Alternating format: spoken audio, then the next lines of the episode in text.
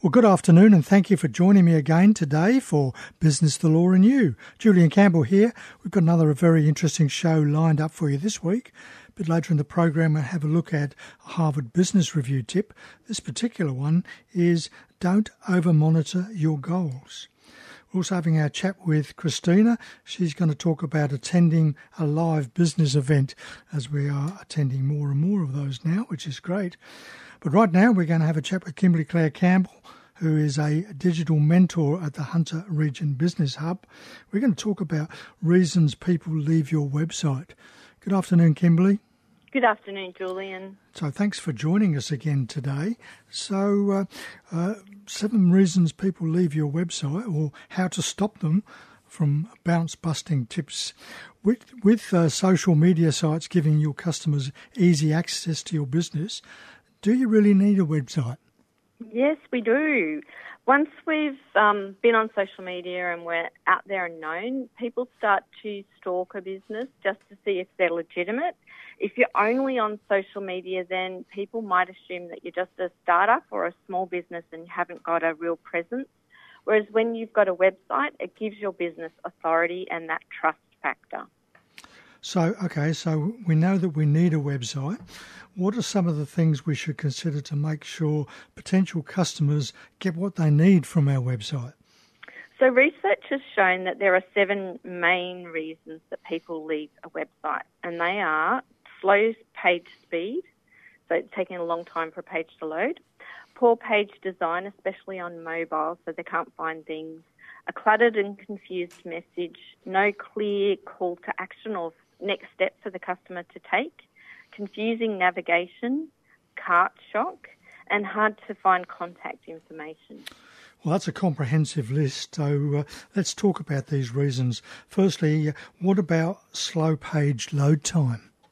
Well, we're all very Im- impatient at the moment, and 47% of users expect a page to load within two seconds or less, which is really, really fast. So our aim as, as a, an owner with a web page is to make sure that our page is fully loaded within two to three seconds. So that means that all your images, your text, your buttons, they're all ready loaded in two seconds and they're ready for a client to scroll and find more information. If your page takes longer than three seconds to load, you're increasing their level of frustration and they don't have patience for it. So even a two second delay in page loading speed so taking longer, increases site abandonment by 17%. So people, if it takes too long, they'll just go somewhere else. And they're often going back to Google, hit the back button, and they'll find your competitor. And of course, there is a, a thing you can download to actually check your speed, isn't there? Yes, there's quite a few sites, and Google has um, a page checking site speed monitor, so you can just jump in there and check. So, number two was uh, some websites look out of date and are hard to read. How important is page design? Yeah, it is really, really important. People are looking for something that is modern because then they think the business is up to date, they're giving me current information. And we all know that an image is worth a thousand words, so we need to have that hero image or that big image at the top of our page capturing what our business is about. So if you can choose an image that has your ideal customer in it and they're engaging with your product or service, then that image is now capturing what the essence of your business is about. It's relating to your ideal customer and they're more likely to stay on the page. And if you can then overlay text over that image and use that is your H1 tag. So Google really likes to know the important information, and that's usually in the H1 tag at the top of the page. It's like the big banner heading in, in we used to have in newspapers. And that text needs to grab the reader's attention in as few words as possible. So copywriters often suggest that when we're thinking about that H1 tag, that we use a verb, which is a doing word, followed by what your business does and how it does it. So a great example is for Netflix is watch TV anywhere, anytime. So the watch is the verb, TV is what Netflix does, and you can do it anywhere, anytime. So if we can be really clever and come up with that kind of um, tagline for our business, we're right on the game. So, uh, I, Yeah, I, I find uh, some uh, websites are really confusing, uh, cluttered, difficult. They, they, don't really tell me what to do next. So mm. I would mm. imagine simplifying your web page is important because mm. those cluttered and confusing and no clear call of action is, is a problem. It is. And we don't want to cause problems for our customers. We don't want to make life more difficult by giving them too many choices because then they get confused and they go somewhere else where it's easier to make a decision.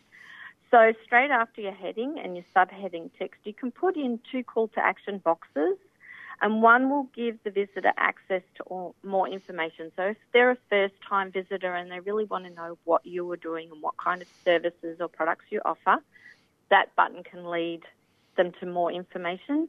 And then you also want a buy now button so that if a client has been to your website a couple of times, they've got to know you, they trust you enough to start purchasing from you, you want to give them an opportunity to go straight to where they can purchase.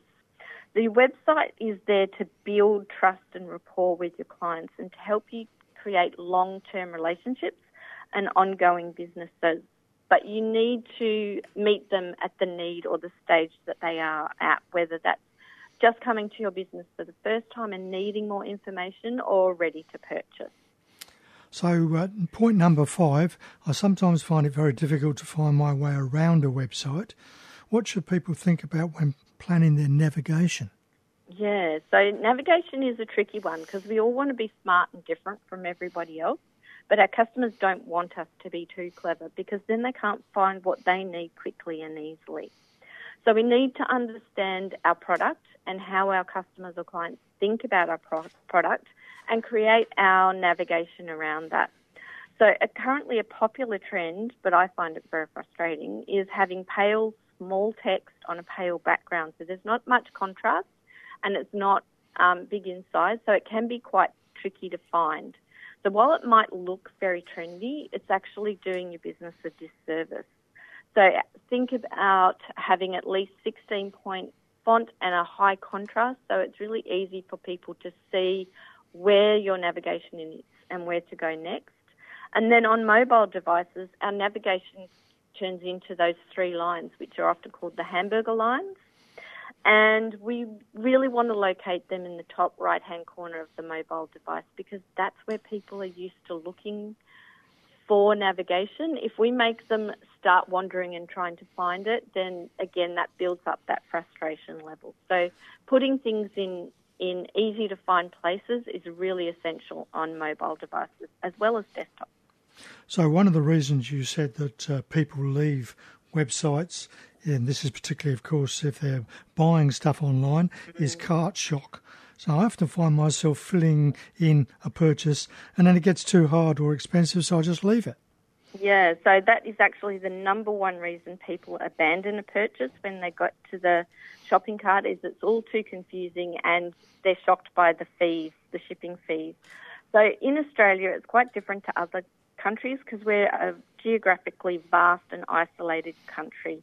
And there's significant infrastructure needed to get a parcel, say, from the Hunter Valley to anywhere else in Australia. And people think that because, you know, in the US or China we get very low shipping fees, that we should be offering that, or at least free shipping or subsidised shipping to our customers. However, it's not reasonable to ask that of small businesses because it's just too expensive.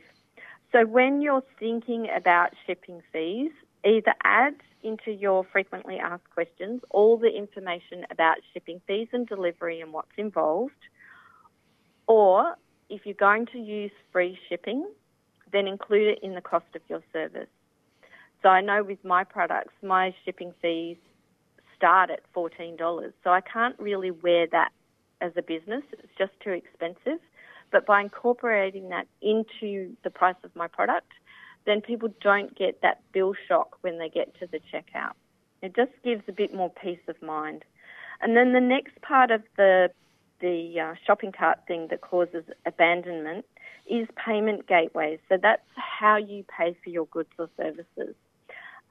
The trend used to be to only offer one payment gateway, and that was often PayPal. But now people are having more options. So we've got um, paying over a longer period of time, like a lay-by kind of system, with things like Afterpay and ZipPay. We've got PayPal, we've got direct debits.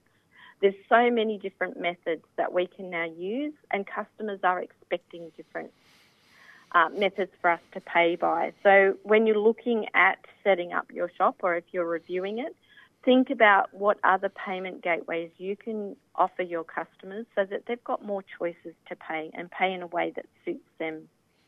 And then the other thing is to actually be a customer through your checkout system. How does it feel? Is it a smooth transition? Is it easy and obvious for you to add additional products to your orders? Or can't people find out how to how to do that? Do you offer a guest checkout?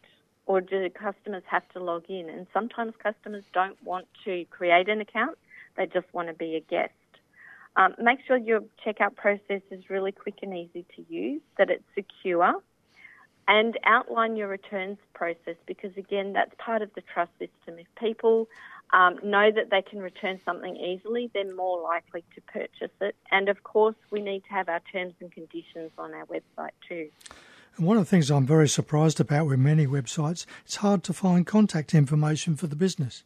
Yeah, so it tends to be buried on the contact us page, but that doesn't lead to confidence if you've only got a contact box and you're not putting your uh, your phone number there. There's no email to contact you, no address, so people don't know if you're located in Australia or overseas. So I always suggest to people that they put their address on every page. A, it's good for local search if people are looking for local products, but it also creates that feeling of transparency that people can trust you, they know where you're located, and if they want to actually come into your store and pick stuff up, they can do that as well. Just makes it easier for people. Mm, great. Well, thanks very much for your time again. We'll have You're a chat welcome. with you again next month. Thanks, Julian. Thank you. Bye bye bye. Kimberly Claire Campbell there from the Hunter Business Hub, who of course do have the uh, government programs that help you with the, some of this stuff. And you're listening to Business, the Law and You on 2NURFM. Time to pop over and have our chat with Christina. Good afternoon, Christina. Good afternoon, Julian, and what a what a wonderful song and what a wonderful thing to do is to help people. Helping people, that's what we do, don't we? It is indeed. That's what the show's all about, hopefully. And now you went to a uh, a live uh, business event this morning, and you said a few things have changed. Uh, indeed. So um, we actually spoke at an event, at a media event in um, in Sydney this morning. So I'm actually in Sydney today, uh, and there were 300 people in the room. They were scattered. Uh, they were, you know, there was where there might have been 10 people to a, a table. There were, you know, five people to a table. Uh, all the COVID safe practices. You couldn't actually sit down outside of the um, outside of the venue. You had to stand up. There were check-ins everywhere.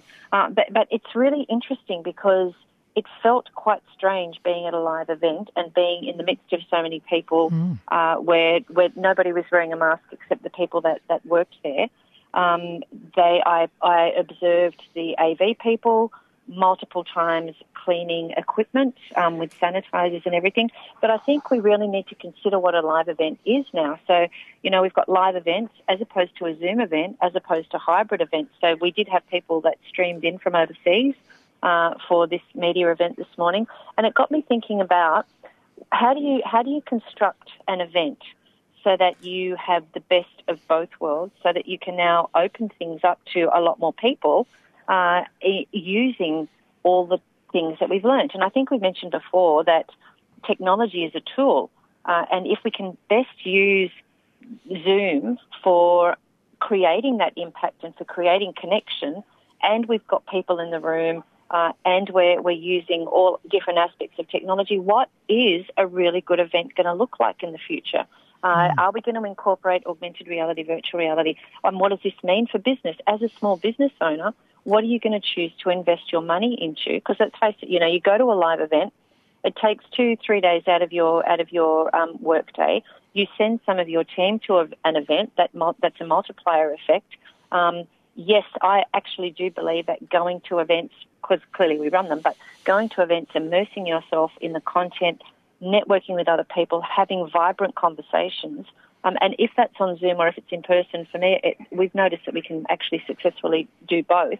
but what does it mean for a small business and how do you best spend those dollars that you've got? And, you know, dollars are a little bit limited at the moment. So where are we going to get best value for money? Uh, and how are we going to ensure that we've made the best connections possible? Mm, yeah. And I, I presume the front row is always empty anyway. Well, uh, only if you're naughty. Um, this, this, event was this event was actually quite full. So and okay. the, so it was a media event. It was about programmatic um, programmatic advertising. So how are we using data? How are we using AI? And it was actually quite a, a little ironic that uh, an event all about data and AI and technology Good was one of the first events that we've spoken to in person. Yeah, so you know that, that's that's a bit of a, a contradiction uh, for me. But it, it, was really good to be in a room with people again. Um, it was really good to talk to people after the event. But it really made me question: what does a great event look like? and where do we need to invest our dollars. Great. Well, you enjoy the rest of the day in Sydney, and we'll chat with you next week. Christina there with, yeah, those live events, at least they're coming back, but they've changed a little bit. Just time for our Harvard Business Review tip. This particular one don't over monitor your goals. Having goals is a good thing, but the current trend of self monitoring uh, with various trackers means that we're constantly evaluating ourselves. Um, Over monitoring can be tiring and cause us to lose sight of what really matters. Avoid this trap by taking a more humane approach. Firstly, assess yourself. If you're constantly measuring what you're doing and feeling uneasy about things you actually want to do, it's time to loosen up. Secondly, re- reevaluate the why. Think about whether you're monitoring habits because they work for you or because it's what you think you should do. Thirdly, disappoint people. Don't get overwhelmed by all the things people expect you to do and be. Let some of them go. And finally, be brave. Stop looking at your self worth as a scorecard. Some interesting points there. Well, thank you for being with me for the last half hour. I hope you've enjoyed the program. We've looked at the reasons why people leave your website and attending a live business event. In a moment, Jane Klein will be back with you with more of your easy listening favourites. Next week, we're going to talk about governing director companies with Rani Gander from Turnbull Hill Lawyers. We'll have a minute on innovation with Christina and some more business and legal news and views that might affect your business. I'd love your company again for Business the Law and You at the same time next week. Until then, have an exciting and prosperous week. And, as Steve Jobs once said, if you're working on something that you really care about, you don't have to be pushed. The vision pulls you.